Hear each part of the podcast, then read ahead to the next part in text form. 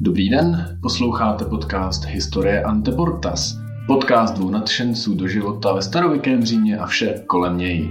Od mikrofonu vás zdraví Jakub a Jarda.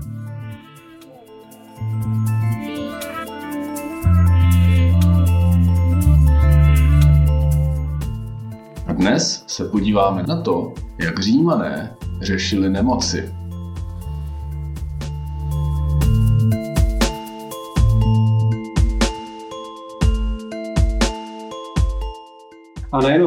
Nemoci, ale i úrazy a všeobecně, co se týká lékařství. Já myslím, že eh, pro spoustu lidí tak jako pro nás to bude zajímavý téma, protože současné lékařství ve spoustě věcí vychází z toho antického, proto se dost často budeme odkazovat k současnosti a současně řekněme, že tahle ten díl bude víc eh, antický obecně než římský, protože většinu těch informací o lékařství převzali římané od řeků, takže většina těch názvů a dalších věcí bude třeba v řečtině nebo pochází hmm. z řečtiny. Ale to nám v podstatě nevadí, antika je, to je to, super téma. Je to, je to provázaný svět. Tak. No ale než se pustíme do hlavního tématu, začneme zase nachytávkou. Máš nějakou připravenou?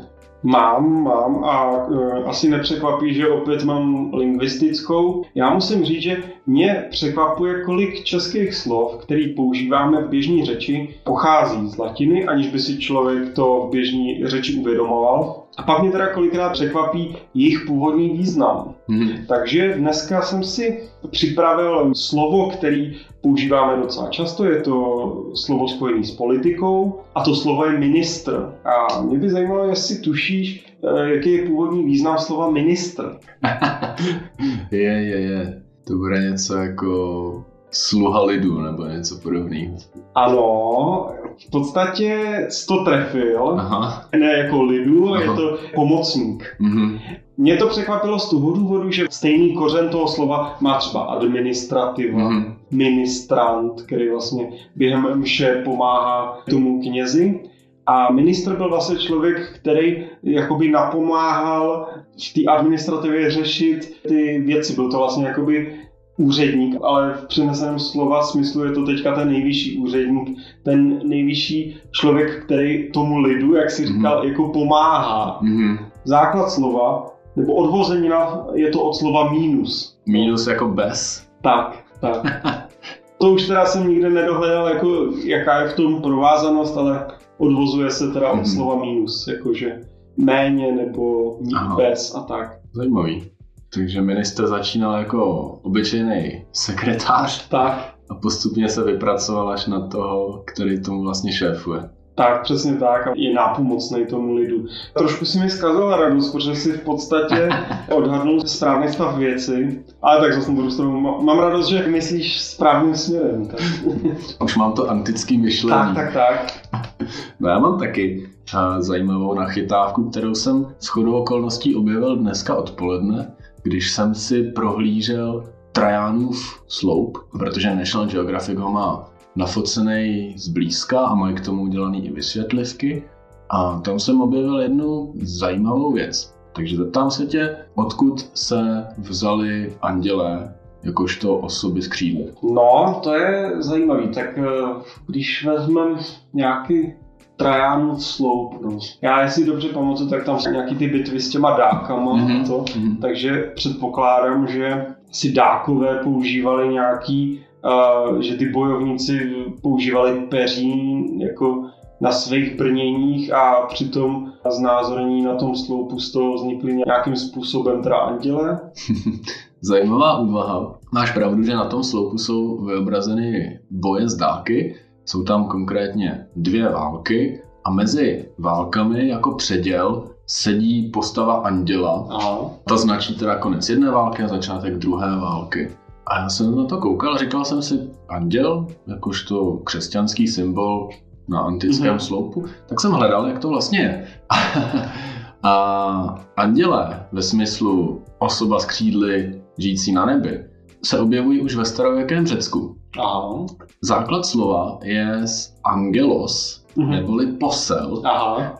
Takže třeba takový Hermes, posel bohů, jo. je osoba s křídly, která létá po obloze. To je pravda, akorát on nemá křídla na zádech, hmm. ale na botech. No, no myslím, Nebo na přilbě. Myslím, že že měl na botech. No, no. to si pletu s Asterixem. no, každopádně, základ je Angelos mm-hmm. a postupně uh, se to přetvořilo do toho anglického angel, německého angel, český anděl. Kořen slova tam je vlastně pořád stejný, ale prapůvodní význam je teda posel. Jasně, takže jo, jasně, takže vlastně na tom sloupu to znamenalo nějaký zřejmě Vlastně nevím co, ale asi posel zprávy o té válce třeba. No, zrovna tohle tam vysvětlený neměli, to jsem pak začala hledat a zjistil jsem tohle. To je zajímavé, jak je to všechno vlastně propojený, že většina lidí, včetně mě, si anděla představí klasicky křesťanského, tak to je zajímavý. A současně to mě trošku oslým můzkem, aniž bychom to věděli, přivádí zpátky k našemu hlavnímu tématu a to je eh, to lékařství, mm-hmm. protože to je jenom taková uh, zajímavost. Určitě všichni znáte Eskulapovu hůl, což mm-hmm. je vlastně znamení záchranářů, mediků nebo lékáren a tak dále. Už se používal ve starověkém eh, Řecku a byl součástí starořecké eh, mytologie. Byla to vlastně hůl boha Asklepia a kolem byl otočený had, nejspíš je užovka, jako znamení životní síly a zdraví. Ale to, co mi právě připomněl ten Hermes, je to, že dost často bývá zaměňovaný s takzvanou hermovou nebo merkurovou holí. Vlastně. Mm. Merkur je uh, latinský ekvivalent eh, herma a to je hůl se dvěma hady a okřídleným vrškem. Mm-hmm. A dokonce je to tak zaměnitelný, že americká armáda v emblému Medical Corps má právě hermovou hůl a ne tu Eskulapovu. Aha. Jo, takže je to lehce zaměnitelný. Když už se bavíme o té Eskulapové holi, tak aby jsme nepřeskakovali, mám k tomu ještě takovou jednu zajímavost. Spousta lidí se kloní k tomu, že ta hůl je obtočená úžovkou a že je to právě to znamení života a zdraví.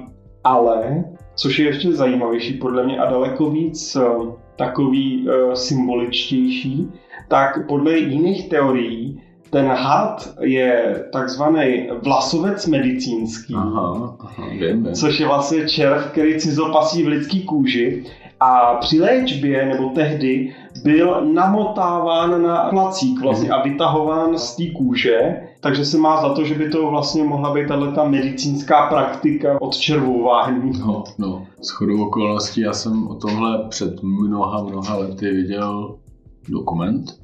Myslím, že to bylo ale někde z Africe teda, kde právě používali hůl, klacík na vytahování toho červa z těla. Ten červ může být poměrně dlouhý, třeba metr. A žije teda těsně pod kůží, mm-hmm. takže ho vidíš. Jo. Vidíš ty ten váleček, jak se ti tam hejbe a leze. A když ho vytahuješ, musíš počkat, až on bude klást vajíčka, protože on vystrčí vlastně zadek ven z těla a klade vajíčka. Mm-hmm. V tu chvíli ho musíš začít namotávat, ale ne moc rychle a ne moc prudce, jinak by se mohl třeba leknout, škubnout sebou a přetrhnout se. A pak mm. už ho nedostaneš ven. Jasně. Je to teda prej hodně jako divný pocit, když tě ho no. vytahují z těla. Trvá to hodně dlouho, musí se to dělat fakt pomaličku a opatrně. Jako začali jsme pěkně z ostra, ale za první teda zajímavá informace, takhle do detailu jsem to uh, neznal. A upřímně teďka, jak jsi to vyprávěl úplně živě, jsem si představoval, jak mi pod kůží no. prostě se hejbe metrová užovka a mm, nechceš. Nechci si to ani představovat. Pojďme eh, zpátky teda k nějakým obecnějším eh, věcem. Dneska se budeme bavit teda o anglickém lékařství, ať už takovýhle zajímavosti, tak i obecní informace. Ať se to asi mnohým lidem nezdá, tak eh, vlastně péče o tělo a teda i o zdraví byla prožímána na prvním místě. Mm-hmm. Jo, opravdu tam byla i zásada, že třeba čistý udržování tělo, upravený vous, účest, je známkou městskosti, latinsky urbanitas, mm. a oni to brali jako symbol civilizovanosti a nadřazenosti nad tím špinavým, zacuchaným, smradlavým barbarem. Takže oni vlastně to brali i jako součást statusu. Zdravý jedinec, čistý jedinec, což vlastně se nějakým způsobem propojuje, byl pro Římana symbol jakoby dokonalosti ideálu, který ho chtějí dosáhnout. Současně ne vždycky to v Římě s tím lékařstvím bylo slavný.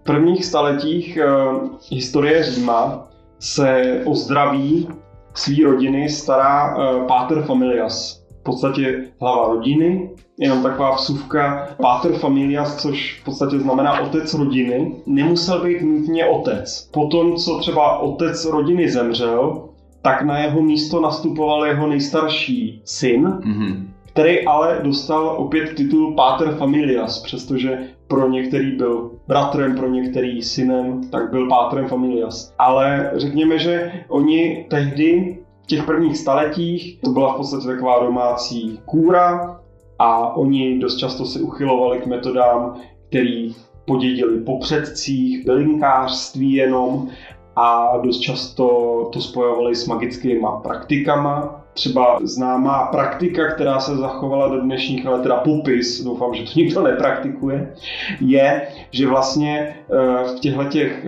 prvních letech, pokud eh, dítě začalo po narození být slabý, tak eh, nejlepší pro zachování dítěte při životě bylo na něj třikrát plivnout a přitom pronést zaříkávání.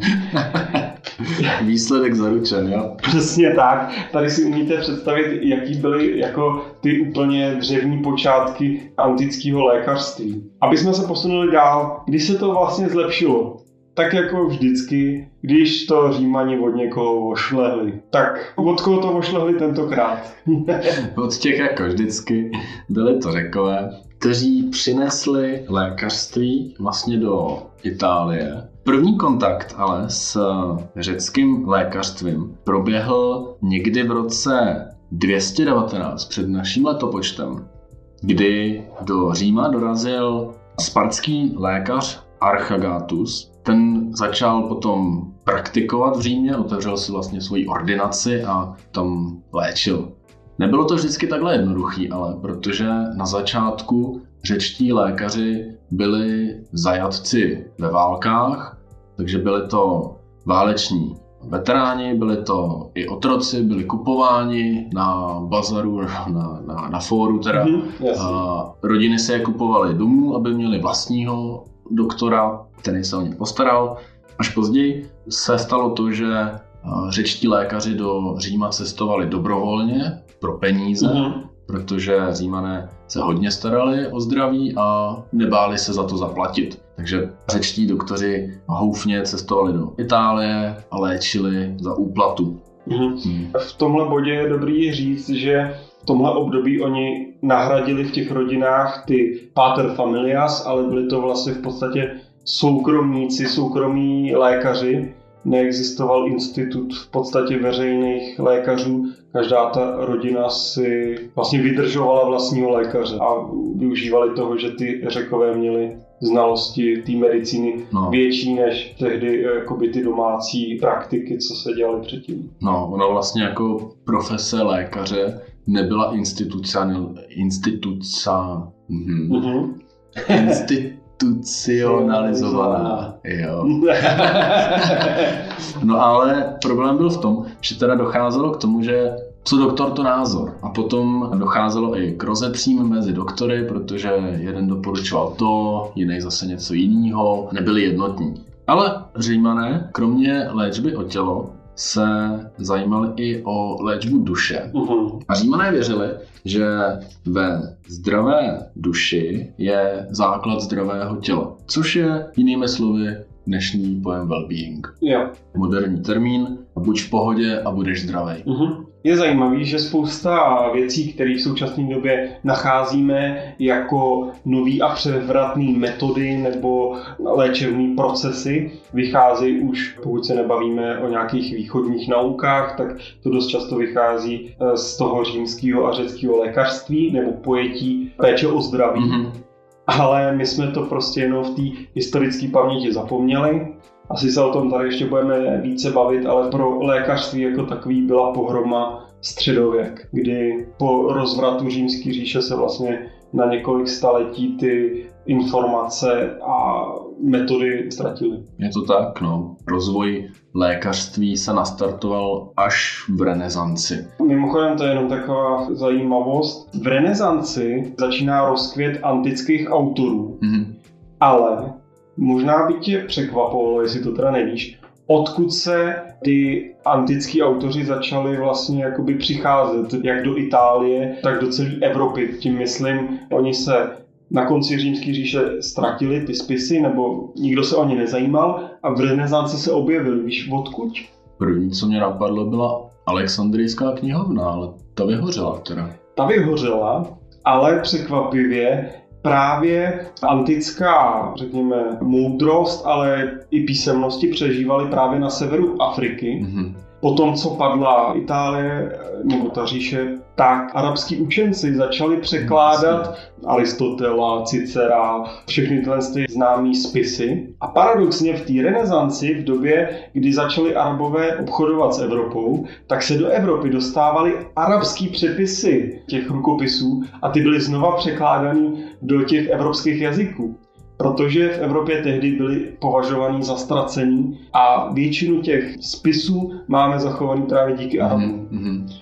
To jsme se teďka no. trošku dostali bokem. No, ale to je vlastně pravda, když zmiňuješ eh, ty arabský doktory.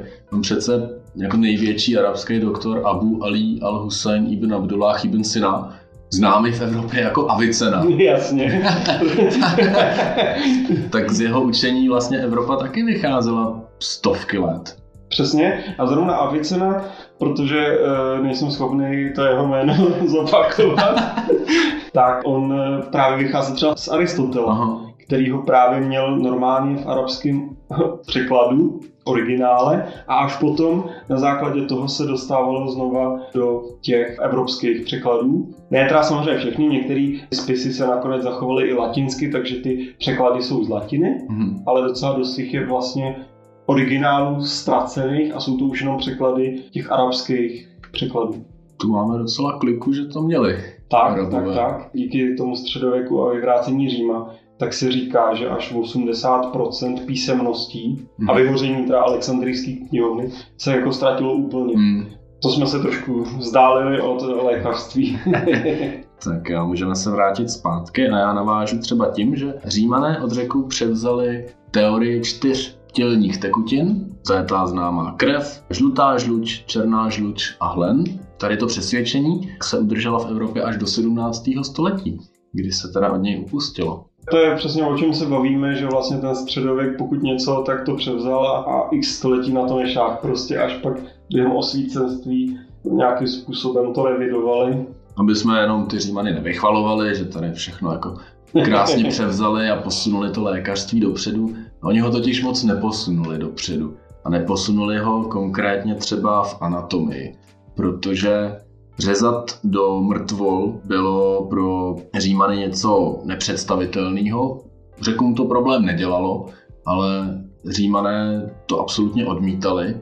Takže co se týče anatomie, tak věda ustrnula a posunula se až v renesanci, známý Leonardo da Vinci který tajně prováděl pitvy a kreslil anatomické obrázky. Je zajímavý, že tohle eh, řezání do těl a pitvání, tak eh, ani řekové, ani římani nepovažovali za lékařství. Mm-hmm.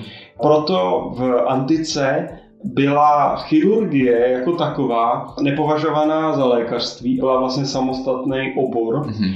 Je to vysvětlované už tím názvem, kdy chirurgie vznikla kombinací slov cheir, ruka, a ergein, pracovat, takže mm-hmm. doslova je to vlastně ruční práce. Oni měli za to, že prostě chirurgové jsou takový uh, lepší řemeslníci. Takový řezník. Tak, jakože uříznout nohu umí každý mm-hmm. prostě. Dokonce ve slavní Hippokratově přísaze se vlastně varuje, že lékař by se měl střezit uh, praktikování chirurgie. Mm-hmm. A to zvlášť teda zrovna chirurgie na odlehčení od ledvinových kamenů. Aha. A právě tam dodává, že tohle by měli dělat specializovaní řemeslníci. Jestli nás někdy bude poslouchat nějaký chirurg, tak eh, ve starověkém eh, Římě by byl v podstatě řemeslník. Takový zedník. Já bych si chtěl místo instalatéra do zavolat chirurga na jednu, na jednu operaci v obýváku. Tak, přesně. Je zase pravda, že v pojetí chirurgie eh, v té antice, tak to opravdu bylo o tom, tady něco naříznu, tady něco hmm. uříznu a eh, nebylo to nic moc jako vyšívaná práce, no, jako to opravdu bylo o odstraňování jednotlivých částí těla. Hmm. Já si tady dovolím ještě malou vsuvku, když už jsme u té Hippokratovy přísahy, to samozřejmě teda vzniklo v Řecku, je to přímo římský, používala se i v Římě, používá se dodnes, mm-hmm. určitě znáte. Nicméně se e, liší v rámci jednotlivých zemí a dokonce i mezi jednotlivými lékařskými školama. To z toho důvodu, že ona opravdu vznikla před e, mnoha staletími a má v podstatě kořeny v učení Pythagorejců, takže některé ty věci tam úplně nejsou aktuální, bych řekl. Ona je docela dlouhá, překvapivě, mě to opravdu překvapilo. Tak vám přečtu některé pasáže, které sami uznáte, že asi v současné době lékaři už nemusí říkat. Hned ten začátek úplně není aktuální, protože zní. Přísahám a volám Apollo lékaře a Asklepia a Hygieju a Panakéju a všechny bohy a bohyně za svědky, že budu tuto smlouvu a přísahu dle svých možností a dle svého svědomí dodržovat. Mm-hmm. Je jasný, že ty čtyři bohové vyjmenovaní souvisely s řeckým panteonem a byly to bohové buď lékařství, hygieny, třeba ta Panakeia, tu jsem v životě neslyšel, to je v překladu eh, všeléčící. Aha. A je to právě dcera boha Asklepio. Uznají, že současný eh, lékař asi na to přísát úplně nebude. Dovolávat se Bohu na sále, aby pomohli. Pak eh, je tam druhá zajímavost a to je, že v případě eh, zemí, kde je povolená eutanázie hmm. a nebo potrat, tak tam třeba vynechávají části, které z něj nepodám nikomu smrtící prostředek, ani kdyby mě o to kdokoliv požádal a nikomu také nebudu radit, jak zemřít. Žádné ženě nedám prostředek k vyhnání plodu. Hmm. Což je geniální, že opravdu už v tom antickém Řecku, v té přísaze těch lékařů, bylo něco takového. Jo, že, opravdu, že na to mysleli. Že na to mysleli, jo, že opravdu nikomu nedáš nějaký smrtící prostředek, mm. i kdyby o něj žádal. Jo. Mm. A to samé o té interrupci. Chápu, že když v současné legislativě některých zemí tyhle ty praktiky jsou legální, tak mm. na to ten lékař nemůže přísahat. My jsme tady zmínili ty bohy. Jak to vlastně s těmi bohy bylo? Jak eh, se dostali do všeobecného povědomí? Tomu jsou dvě historky. Ve čtvrtém století před naším letopočtem se rozmohl kult boha Apola Medica, ale to byla reakce na rozsáhlou vlnu moru, mhm. která pustošila Itálii. Bohu byly přisuzovány léčivé schopnosti a po odeznění té morové rány lidi mu stavili svatyně a chrámy a podobně a vlastně se dostal do všeobecného povědomí jako doktorská superstar. Jasně. Jeho místo pak ale převzal ve třetím století před naším letopočtem Asklepius, který teda není přímo římský, ale římané ho přijali od řeků.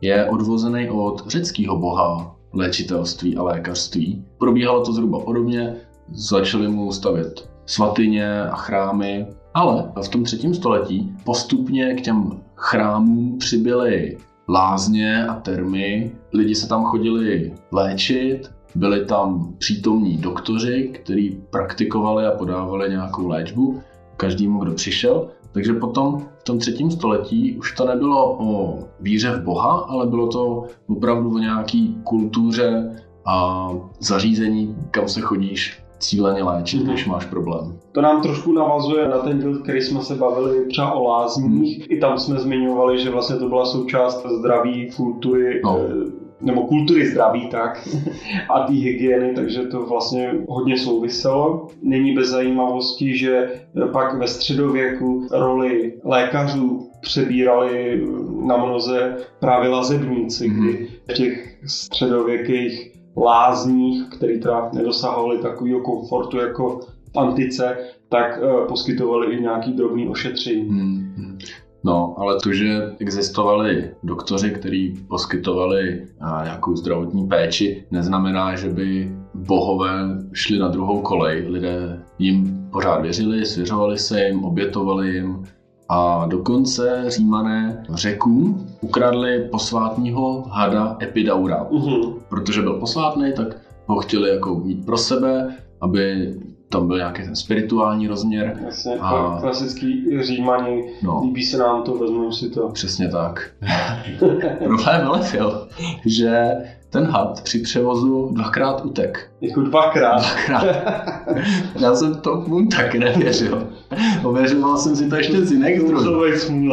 Ale opravdu jednou traf anty no. v přístavu no. utek. Dokázali ho najít. A pak ho vezli teda po řece do Říma a tam jim utek znova a už ho nenašli. Ale ten had se nějakým záhadným způsobem objevil o pár dní později na Tiberském ostrově. Uh-huh. Pro lidi to bylo znamení samozřejmě, takže hadovi postavili na Tiberském ostrově svatyni a chodili se k němu modlit a prosit ho o pomoc. Hmm. To je strašně zajímavá příhoda v tom, že teda vůbec jako netuším, že by nějaká takováhle svatyně v Římě byla. A navíc teda je vtipná v tom, že mi dvakrát utek. Úplně si živě můžu představit, jak jim prostě utek po druhý. A oni prostě, jo, hele, a tam je nějaký had, jo, to je on, to je prostě, on. To je on. Rychle postav svatý, než si toho někdo všimne. Protože řekněme, že eh, v Římě eh, asi tehdy bylo trošku víc těch hadů, ale prostě to je, to je geniální. Prostě. Máš jednu práci, prostě hlídat hada prostě v bedně a dvakrát ti uteče. Geniální. No, my jsme se bavili o tom, že tu roli toho lékaře zastával nějaký rodinný příslušník, pak si teda platili římani řecký lékaře, který měli doma, pak teda postupem času, když eh, Římani zjistili, že je to vlastně docela lukrativní, tak se i z římských občanů stávali eh, lékaři, který ale i v té době vlastně pořád byli soukromí, to znamená, člověk si za ním přišel, zaplatil mu a on ho nějakým způsobem léčil. Jak na tom byla kvalita takových doktorů? No, kvalita byla taková, jak si to asi představujete na antický Řím. Uh, problém byl se vzděláním. Neexistovaly lékařské fakulty, univerzity, školy, nic takového, takže praxi a znalosti získávali doktoři převážně na bojišti, kde léčili a zachraňovali teda zraněný legionáře. Potom se museli starat o svoji reputaci, protože to bylo to jediné, čím se mohli prokázat. Neměli žádný diplom, certifikát, mm. nic takového, takže kvalitu doktora určovali jeho zákazníci. Jasně. A pokud teda byl doktor kvalitní, znamenalo to, že lidi se subjektivně cítili líp po jeho péči, nepřitížilo se jim, neumřeli a podobně. Pokud se stalo, že někdo zemřel nebo že se mu naopak přitížilo, rozšířil to, pacienti přestali chodit a doktor skončil.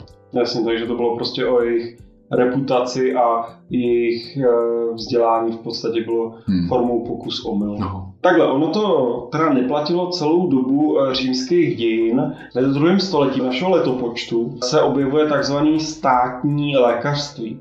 No, státní, no. Ono se to týkalo pouze města Říma, jako hmm. takovýho, ne celý říše, ale města Říma, kde císař ustanovil takzvaný archiatry populares, což byli lékaři placení státem, který poskytovali zdarma péči chudým. Hmm. Bylo jich 14, pro každou čtvrt jeden, takže opravdu bylo to jenom pro to město. A ty své schopnosti museli prokázat před komisí eh, uznávaných praktiků ale to byla jediná forma nějakého profesionálního lékařství, mm-hmm. která se praktikovala jenom na území města Říma Původně ten titul archiatr byl osobní lékař císaře. Když si to vezmeme etymologicky, tak eh, archy znamená nějaký vrchní nebo vedoucí. Máme to třeba ve slově architekt, archy, vedoucí, tekton, stavitel, mm-hmm. stavitel, architekt.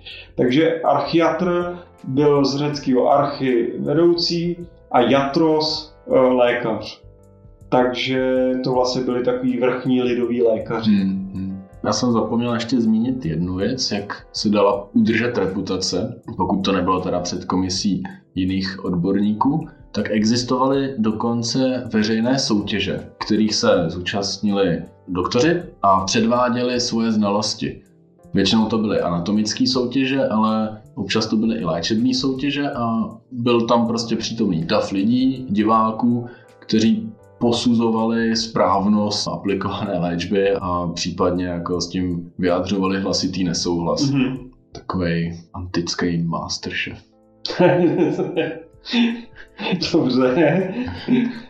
To antický Řím má talent. No, no, to je možná ještě lepší. Docela to mělo smysl v tom, že vlastně, když jsi vysloužil úspěch u těch lidí, hmm. tak současně si měl zajištěný Jasně, že jsme všichni tě viděli.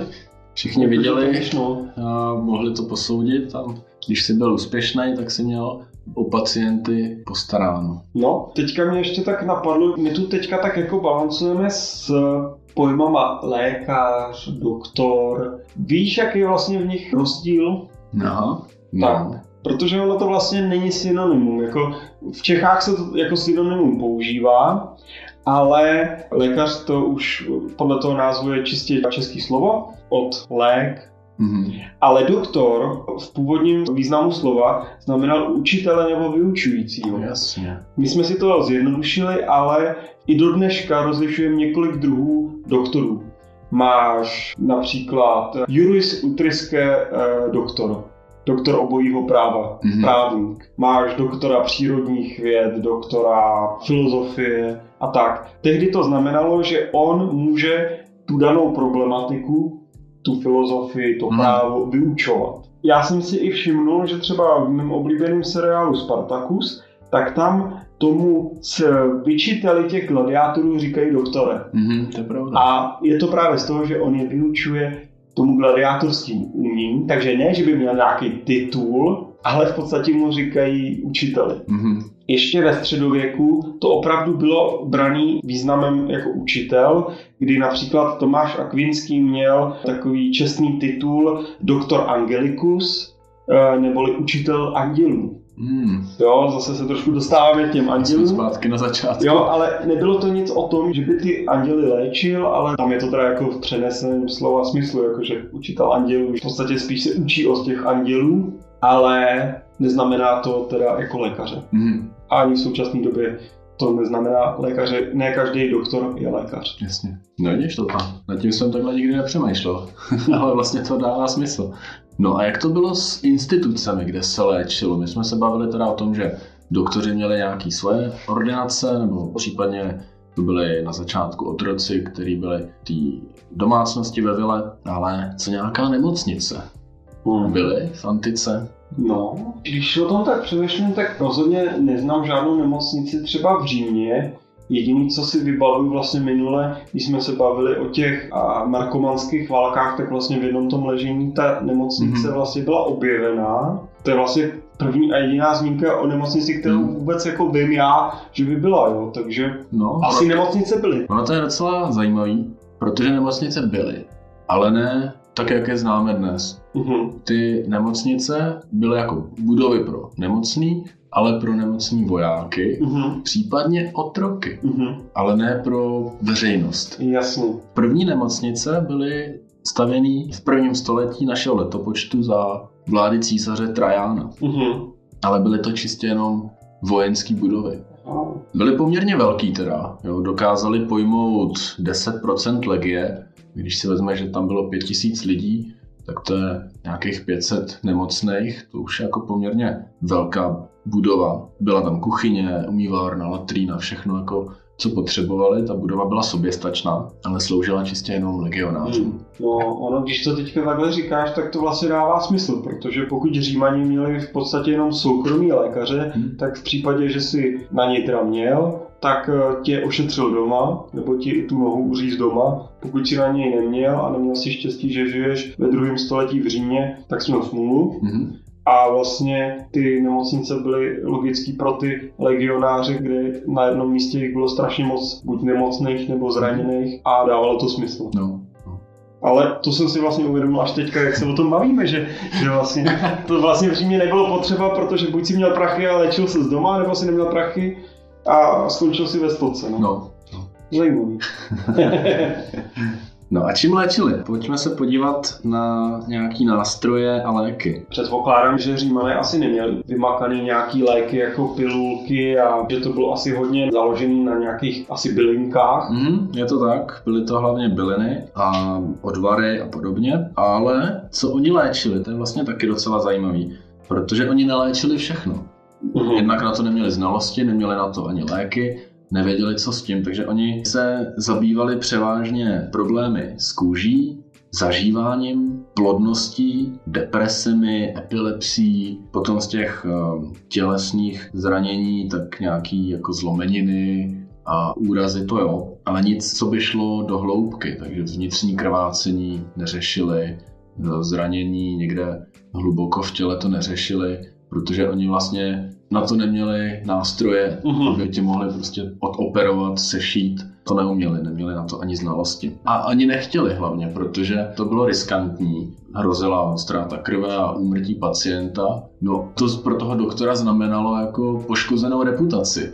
Jasně, že, jasně. on tě radši nepřijmul, protože bylo riziko, že bys mu umřel na stole a rozšířilo by se o něm, že neumí léčit. Jo, jako chápu, no. V případě, že tvoje reputace závisí na počtu nebo na nízkém počtu úmrtí, no. tak prostě některý lidi nepřijmeš. Je pravda, že eh, jak jsme se bavili, jelikož moc tu anatomii vnitřní nezvládali, nepitvali, neřezali, tak chápu, že se jim do těch vnitřních věcí úplně nechtělo. Takže všechno jako srdce, játra, páteř, to vůbec neřešili. Mě by spíš zajímalo, jak to jako řešili, jo? Když člověk s něčím takovýmhle přišel, tak jestli ho jako nenápadně léčili s něčím jiným, nebo prostě řekli, mám moc pacientů ve Štejnám, že jak je odmítali, jako, aby si právě nesnižovali tu reputaci.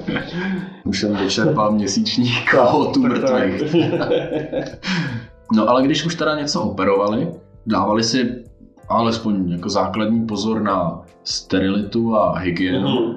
takže nářadí nebo Říká se tomu nářadí vůbec.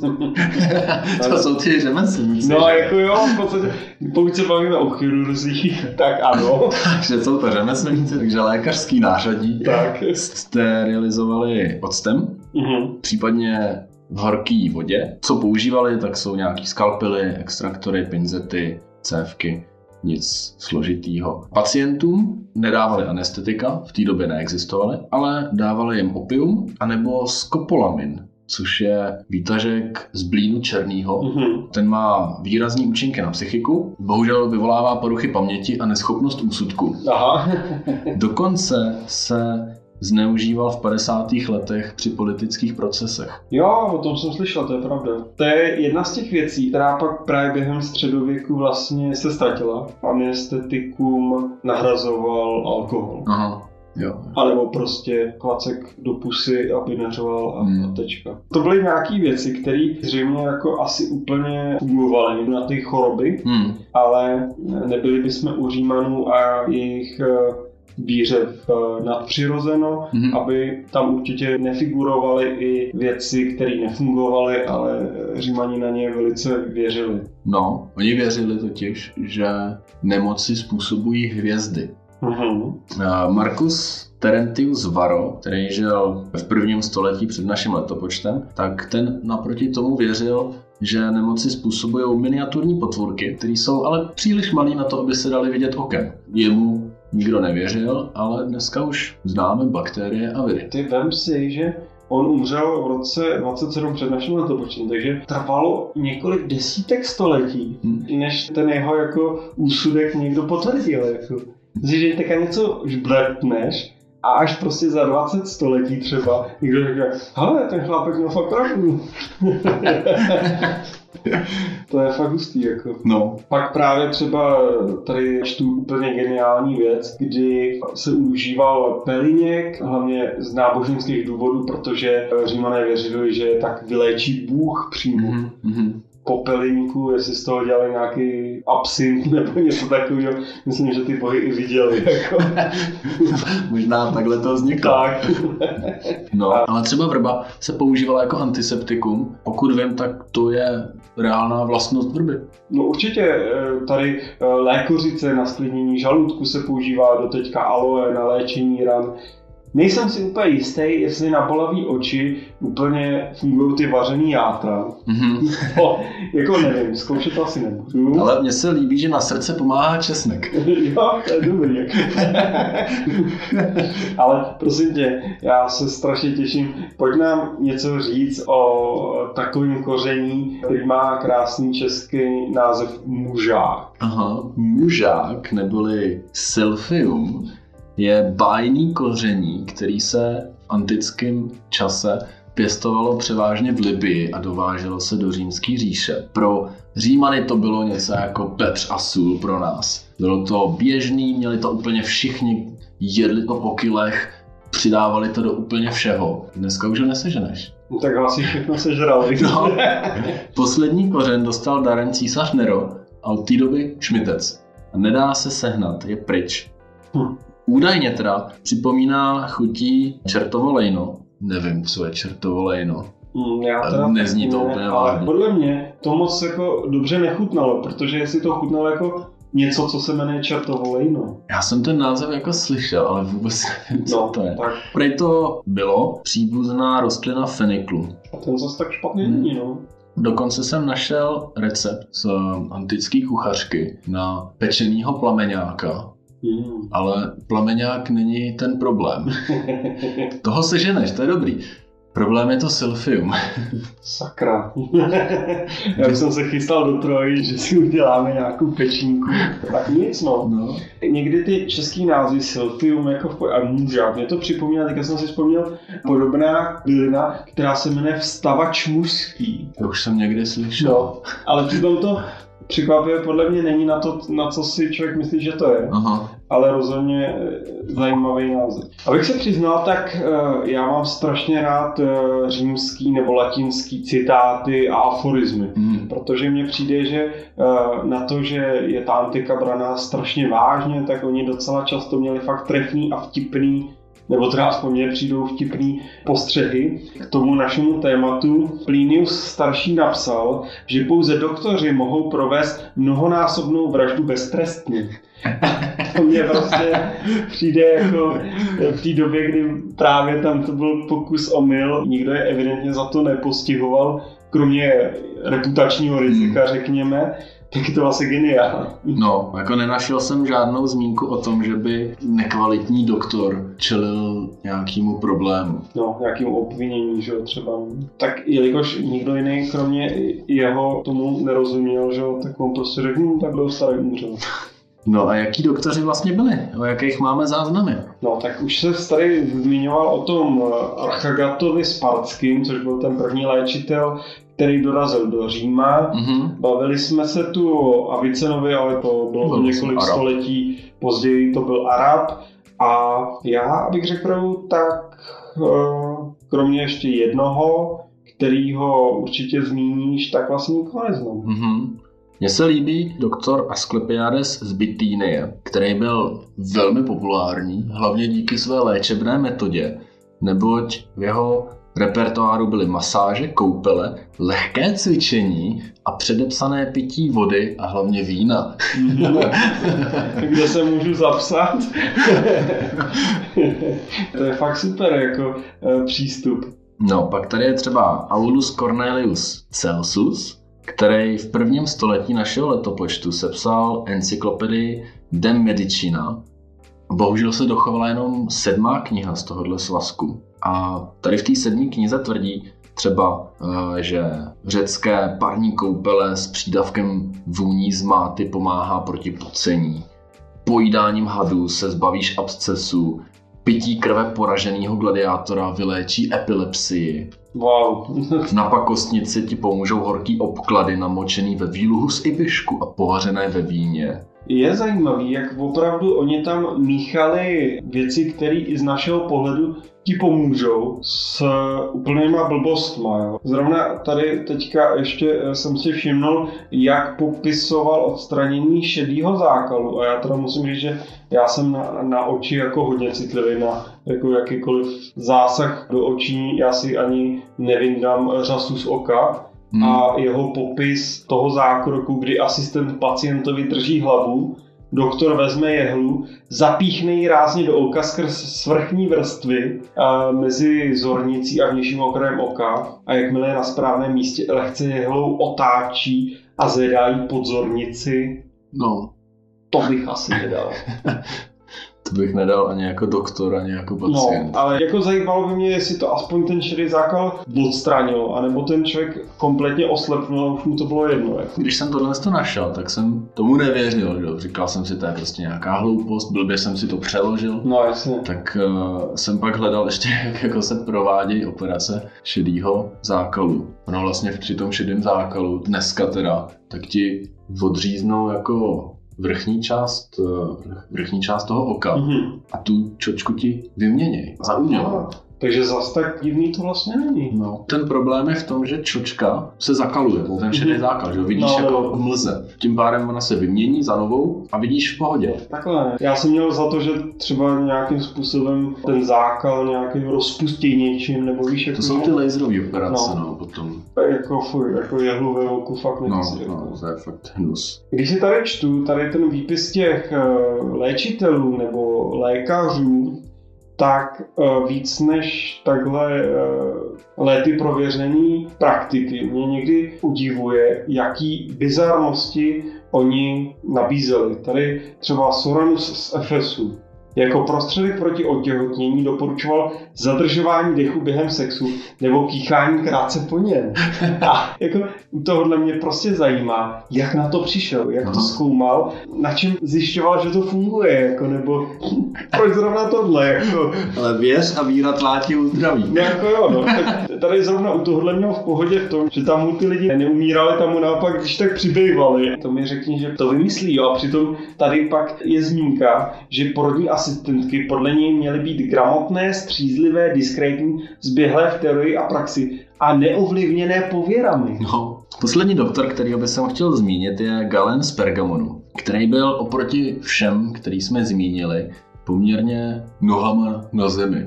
To byl ten praktik, to byl ten racionálně uvažující teoretik, byl to všestranný učenec, cestoval po celém středomoří, naučil se teda řemeslu taky v gladiátorské škole, takže léčil bojovníky, ne sice vojáky, ale jiný bojovníky. Jeho spisy byly přeloženy do mnoha jazyků, včetně hebrejštiny.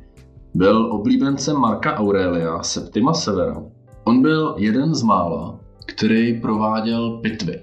Uhum. Neprováděl teda pitvy na lidech, nebo takhle, on prováděl pitvy tajně na lidech, ale byly to většinou mrtvoly, který záplavy odhalily na hřbitovech, takže to byly nějaký už jako zetlelí neboštíci, ale potom používal ke svým studijním účelům hlavně zvířata, krávy, prasata a podobně.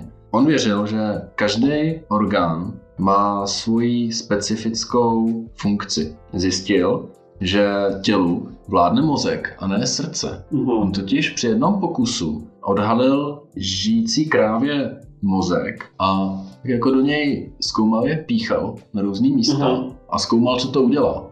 A teď krávě občas jako zaškubalo ucho, nebo jí trhla noha a on si uvědomil vlastně, že ten mozek ovládá tělo díky tomu. To je super na rozdíl právě od toho předešlého uh, lékaře, že on to empiricky prostě zjistil, že, mm-hmm. že to nebyla nějaká jeho domněnka. Existuje dokonce záznam, že tady Galen se taky zúčastnil anatomické soutěže mm-hmm. a on vyvrhnul opici a pak jí dal zase dohromady. Už se tam teda neuvádí, jestli ta opice jako žila, žila asi ne teda, ale nevím, jak uvěřili, že jí sestavil zpátky správně, ale prostě ten záznam existuje. Zúčastnil se Hmm. soutěže a uspěl. Tak jestli to byla anatomická soutěž, tak si to představuji tak, že on vyvrhnul opici, otočil se zády, oni mu zamíchali vnitřnosti a on to měl poskládat zpátky, jak to bylo.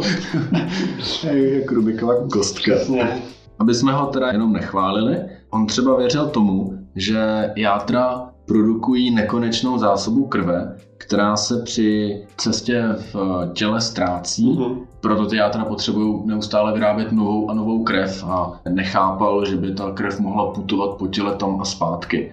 Na druhou stranu ale zase říkal, že každý se má starat o svoje tělo, dbát na hygienu, pobývat na čerstvém vzduchu, hodně spát, dobře se stravovat, cvičit a pít vodu, což vlastně dneska doktoři doporučují taky.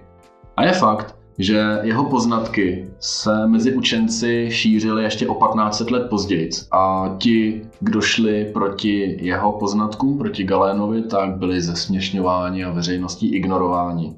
V podstatě z těch eh, lékařů, který jsme tady teďka zmínili, jestli někdo někoho z nich zná, tak je to právě ten Galén. Hmm. To je opravdu takový synonymum toho antického eh, lékaře, léčitele, na to, v jaký žil době, což je vlastně začátek druhého století, ne, půlka druhého století našeho letopočtu, tak opravdu byl při zemi, jakože opravdu byl, řekněme, z těch léčitelů nejméně vyšinutý. Dokonce právě tady eh, tomuhle Galénovi z Pergamonu udělal takovou poctu nebo easter egg eh, Karel Čapek, Aha. který v knize nebo v díle Bílá nemoc, tak ten hlavní doktor se jmenuje právě doktor Galén. No jo, Je to právě tady podsta a odkaz tady na Galéna z Pergamonu. ty jo, to je dobrý.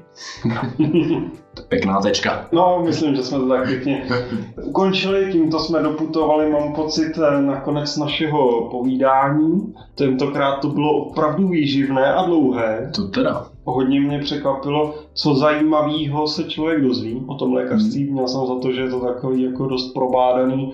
Myslím, že jsme vypíchli takový ty největší zajímavosti a i tak toho bylo plná kupa. Jo, jo, souhlas. No, a to je od nás všechno. Napište nám, jak se vám díl líbil, ať už na e-mail historiae.ante.portas na gmailu, nebo na naší facebookové stránce, případně přímo na Apple Podcast můžete napsat poddíl, komentář nebo hvězdičky. Tak, na Soundcloudu taky vlastně jsou Taky. komentáře. Na, na Spotify nás najdete taky, ale jsou tam komentáře. Tam taky nejsou, tam nás jenom odebírejte. Tam jsem zjistil teďka asi půl roku je nová funkce a to je, že pokud si odeberete náš podcast, tak si tam můžete zakliknout zvoneček a bude vám chodit notifikace, kdykoliv vydáme nový díl, takže už se pak nemusíte starat o to, jestli už něco vyšlo, nevyšlo, přijde vám notifikace. Skvělý, skvělý, takže klikejte, odebírejte, zvonečkujte, Klasika. mějte nás rádi. tak jo. No a to je všechno. Poslouchali jste podcast Historie Anteportas. Od mikrofonu vás zdraví Jakub A Jarda. a Ave. Uf, teda. Jo, bylo to dlouhé, ale dobré.